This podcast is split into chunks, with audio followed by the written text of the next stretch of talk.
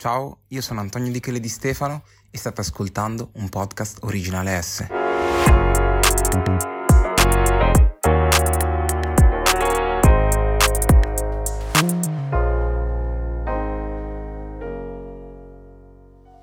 Gue è stato tra i primi a farmi sentire proprio il, il reggaeton in una notte di tanti anni fa, 7-8, e mi ha fatto sentire J Balvin, tra l'altro Tranquilla, che era un pezzo vecchissimo suo.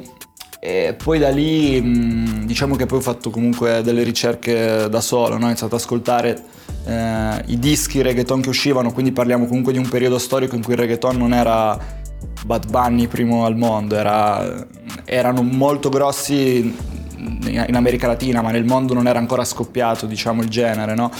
E, um, e, da lì ho iniziato a capire, cioè ho iniziato a sentire che quel genere, quella musica lì era, um, secondo me, il futuro, no? Della musica mondiale, cioè ho avuto questa, questa, questa specie di visione. E, um, e, ho iniziato proprio anche a, quando andavo in studio a scrivere eh, in quella chiave lì, no? cosa che non avevo fatto fino a quel momento perché avevo sempre fatto rap o comunque cose molto più tendenti al rap. Per me il reggaeton è proprio il rap no, del, del, dell'America Latina, ma eh, sicuramente quello che mi ha fatto appassionare di più era, è proprio stato ho sentito proprio dell'innovazione, no? nel senso sia a livello di melodie che a livello di, mm, di, sound, cioè mi è sembrata una cosa fresca. Io conto che sono sempre stato un grandissimo fan di Drake, no? E gli episodi che ha fatto lui un po' più tropical, no? come One Dance, eh, mi avevano preso, che erano avvenuti prima che io scoprissi diciamo, questo genere. E, um, però poi quando ho sentito tipo il disco di Balvin che si chiamava Energia, cioè lì ho proprio sentito un cioè veramente qualcosa che non avevo sentito fino a quel momento, cioè, proprio, avevo proprio voglia di fare quella, quella, musica lì perché sentivo che era uno stimolo nuovo, non era la solita roba. Negli ultimi anni io praticamente sento il reggaeton in ogni disco che esce di qualsiasi artista, nel senso sia artisti super rap che artisti super pop, ehm, arriva una traccia che è reggaeton, no? Sicuramente ultimamente molto di più di, di prima e questo credo che sia un, uh, un segnale importante perché ehm, mi fa capire che comunque il reggaeton in Italia esiste, eh, non esiste il, la moda del reggaeton in Italia, no? Che comunque è, è um, è quella che ha fatto partire altri generi come la trap, la drill o il rap, no? Però ehm, in questo momento sento che, che, c'è. E soprattutto io essendo molto attento alle, alle uscite, agli artisti che, nuovi, sto iniziando a vedere una cosa che prima non esisteva, cioè artisti giovani che nascono facendo il reggaeton, cioè non, non, non fanno lo switch, io per dire sono nato facendo il rap e sono passato, invece questi artisti nascono già facendo quello, no? Che è una cosa secondo me eh, importante per il genere. Io credo che in Italia eh, cioè, l'avversione verso, verso il reggaeton nasce un po' dalla da, dal fatto che a noi sono arrivate sempre solo le super hit uh, dell'estate, no? Despacito, la gasolina, non so, cioè, non, al contrario magari del rap che invece arrivavano, arrivavano dei, dei dischi, no? Nas, eccetera. Credo che un, che un, po' sia anche quello che ha un po' destabilizzato l'idea generale sul, sul genere. Del freestyle e del rap in generale, eh, beh, sicuramente mi è rimasta l'attitudine nel senso che comunque mh, sia quando scrivo sia quando sono sul palco eh, che per dire chiamo magari dei ragazzi dal pubblico per fare freestyle con me, quella roba lì la faccio tuttora, eh, perché comunque è una cosa che mi appartiene. Però per dire a livello proprio mh, quando scrivo le canzoni ho un po' fatto un upgrade del freestyle, no? Se prima appunto era improvvisare eh, delle barre, adesso invece improvvisare le melodie, no? È diventato più il mio, il mio, nuovo viaggio, cioè il mio nuovo trip, cioè sono più gasato quando mi viene una super top line che una super rima, no?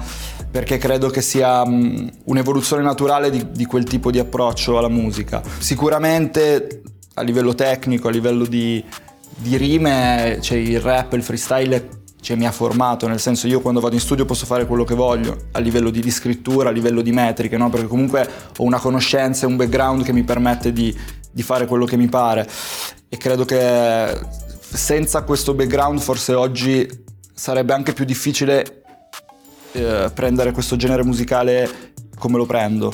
Penso di essere cresciuto, mh, mm, beh come ti dicevo a livello musicale sicuramente il fatto di, di aver switchato no, le, le, rime con le top line mi permette comunque di arrivare anche a molta più gente, anche al di fuori no, del, della nicchia. E a livello personale credo che prima fare le canzoni mi sembrava che avesse uno schema stabilito, no? non so come dirti. Vabbè, invece da, ultimamente io vado in studio, quello che mi, cioè quello che mi esce poi dà la forma al, al tutto, non è più il contrario. Cioè io ho sempre vissuto una vita abbastanza al limite, no? Cioè io sono mm, dipendente comunque un po' dal, da, dal rischio e da...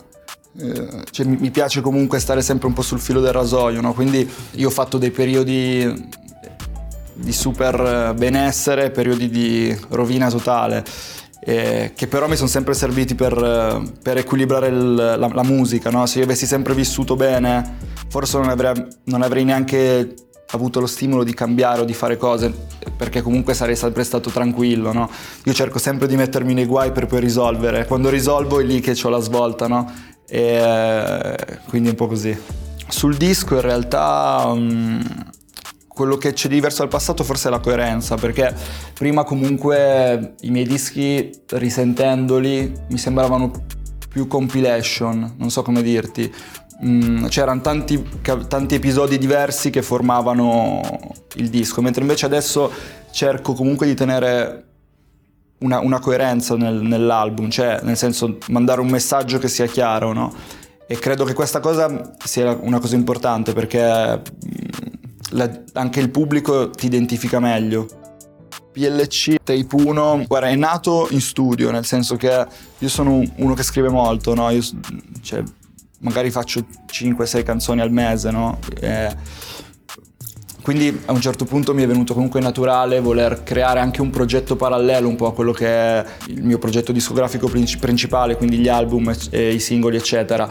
E, mm, e, soprattutto ho sentito che era, eh, poteva essere importante anche per il movimento no? iniziare a creare un, eh, una saga, come dici tu appunto c'è l'uno, io mi auguro appunto che ce ne siano molti altri dopo. Diciamo che l'intento di questo progetto non era quello di eh, spaccare le radio, fare 150 milioni di streaming a brano, ma era più quello di costruire qualcosa, no? di far mh, mm, vedere al pubblico che c'è anche un altro lato no, della mia mh, mm, musica.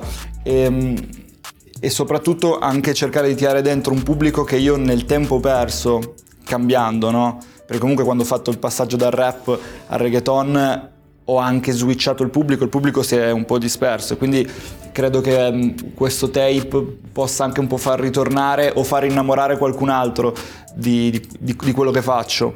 Volutamente non, fat- non ce n'è stata fatta una promo folle, no? Perché secondo me appunto c'era come per me questo, questo, progetto è un po' come se fosse partito da, da zero, no? Quindi volevo che partisse, partisse, anch'io da zero con lui, quindi che nascesse più il passaparola, ci fosse un po' quella cosa che c'era all'inizio, no?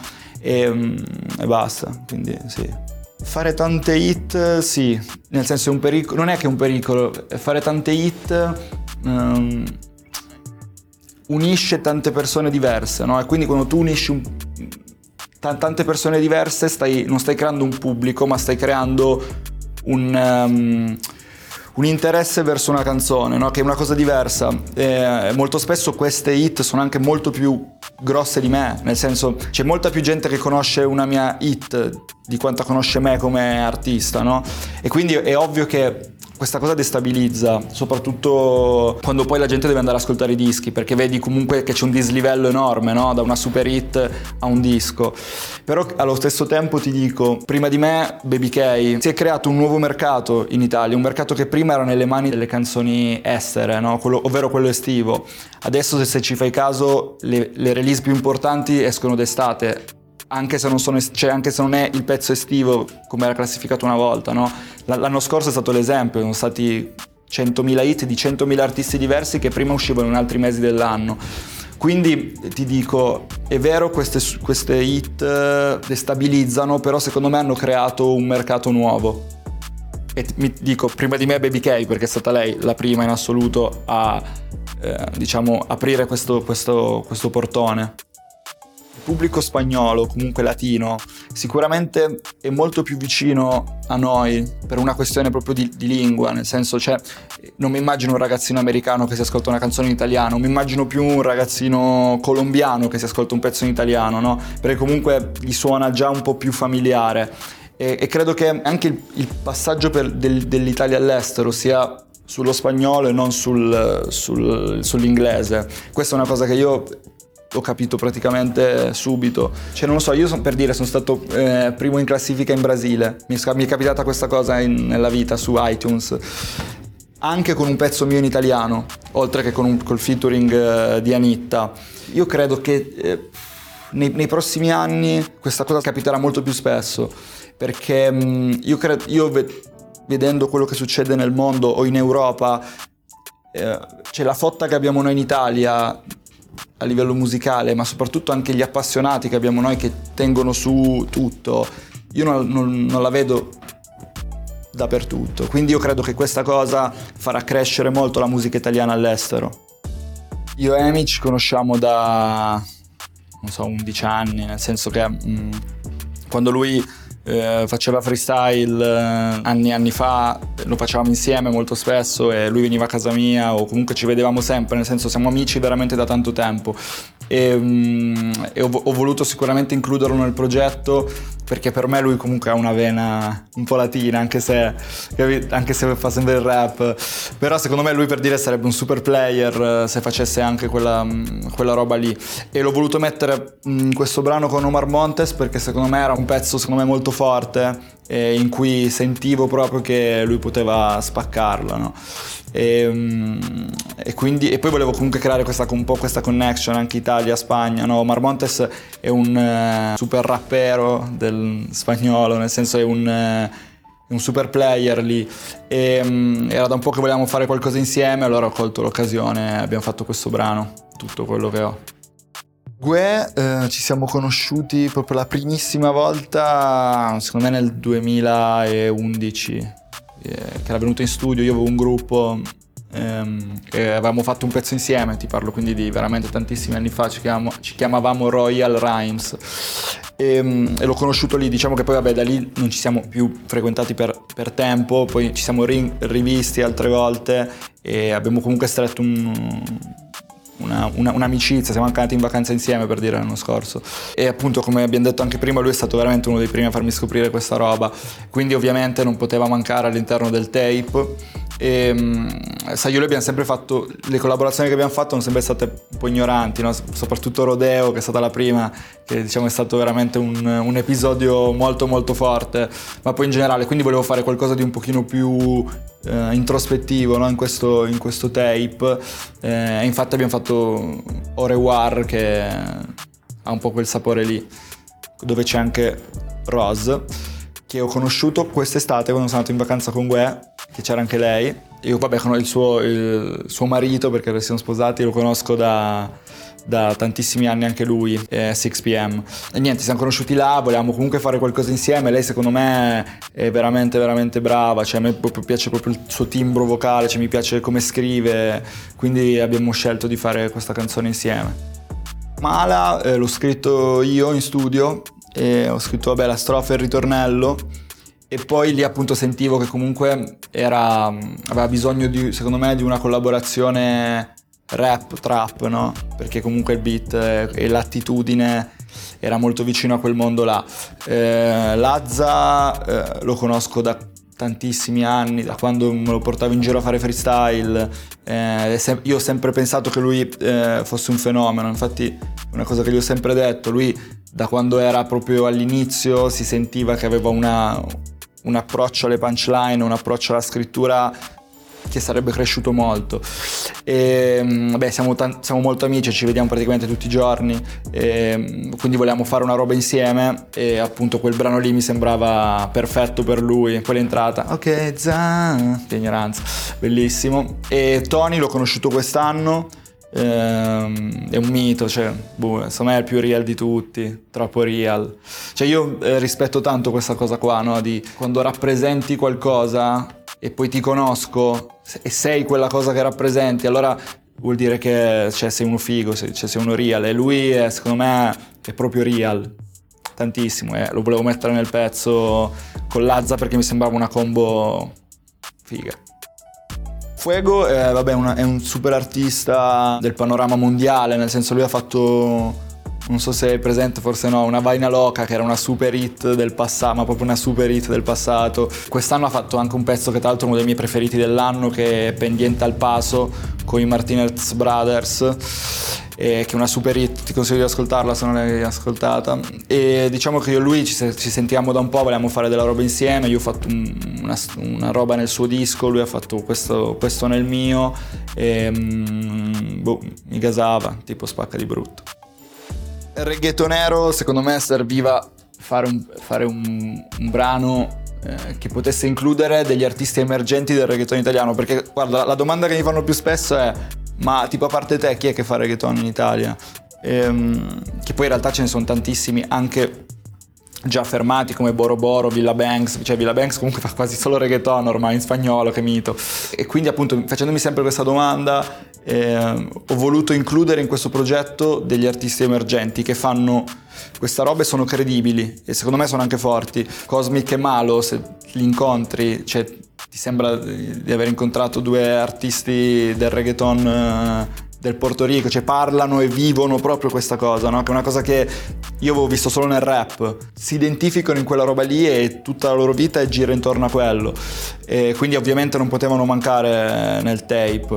E poi c'è X-Wand che secondo me è un fenomeno, cioè il tipo è veramente, ti dico a livello melodico, a livello di attitudine, il tipo ha veramente una marcia in più, sembra, sembra Raul Aleandro, non so come dirti, cioè quando io me lo ascolto e dico mi sembra di ascoltare una roba, una roba latina quando, quando ascolto le, le, sue robe.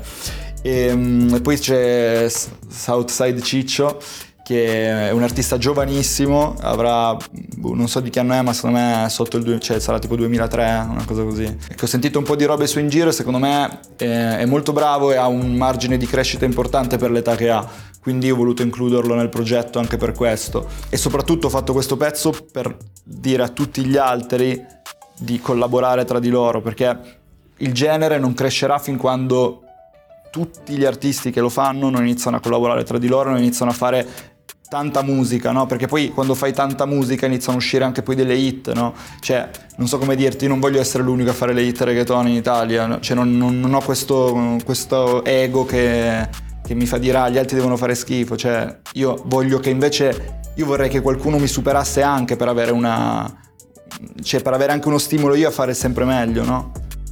Giulie, eh, beh, lui è di Torino, quindi eh, viene dal, da un po' dai miei ambienti, no? Ovviamente è molto più piccolo di me ehm, e l'ho conosciuto tramite Boro Boro perché è il suo produttore, comunque lavorano spesso insieme. Quando incontro un produttore con cui mi trovo bene, lo capisco tipo subito perché vado in studio e faccio un pezzo e dico cazzo il pezzo è una bomba. Con Giulie ogni volta che vado in studio ne faccio tre, tipo non so come dirti. E, ehm, cioè lui proprio riesce un po' a leggere quello che, quello che io ho in testa no? ed è una cosa che quando succede dici figo, cioè, riusciremo a fare del, delle cose fighe insieme. E, ehm, io credo che lui abbia veramente un, un, dono. Vorrei dirti, ma per me è uno dei più bravi producer che ci sono in Italia in generale. Cioè io quando sento le, le sue robe sono sempre freschissime e hanno sempre qualcosa di, di, nuovo, di innovativo. Per questo motivo ho dato tutto il progetto in mano a lui, no? E, e credo che anche i prossimi, cioè io vorrei, vorrei mantenere anche lui nei, nei, prossimi progetti, nel senso che io vedo PLC Tape 1 come una cosa nostra, non solo come una cosa mia. Io qualche anno fa avevo fatto una previsione eh, quando, quando, eh, appunto dicevo che volevo fare il reggaeton e, tutti, e mi dicevano appunto che secondo, ero matto perché era la musica del Latino America, non, non sarebbe mai funzionata in Italia.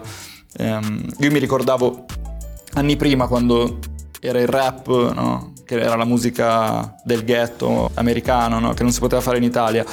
Quindi eh, io avevo detto, vedrete che mh, mm, quest- questa roba arriverà veramente forte nel mondo l'Italia tende sempre ad avere un po' di delay rispetto a quello che succede all'estero, no? Cioè quello che funziona in America o nel mondo, poi anni dopo l'Italia... Ah, eh, era figo, no? Quindi ti dirò, mm, io quello che mi aspetto e quello che spero, al di fuori solo di me, io mi aspetto che ci sia una scena più unita, nel senso che comunque altri artisti che fanno questa roba ries- possono avere il successo che meritano, no? E, e, per quanto riguarda me, io onestamente la mia, il, mio, cioè, io sto mirando molto all'estero, nel senso che mh, io vorrei, vorrei riuscire a collaborare ancora di più fuori dall'Italia, no? Ora, quest'anno ho collaborato con Justin Kiles che è un super big della, della, musica latina, un mio grande amico. Io spero veramente di riuscire a collaborare con molta gente all'estero.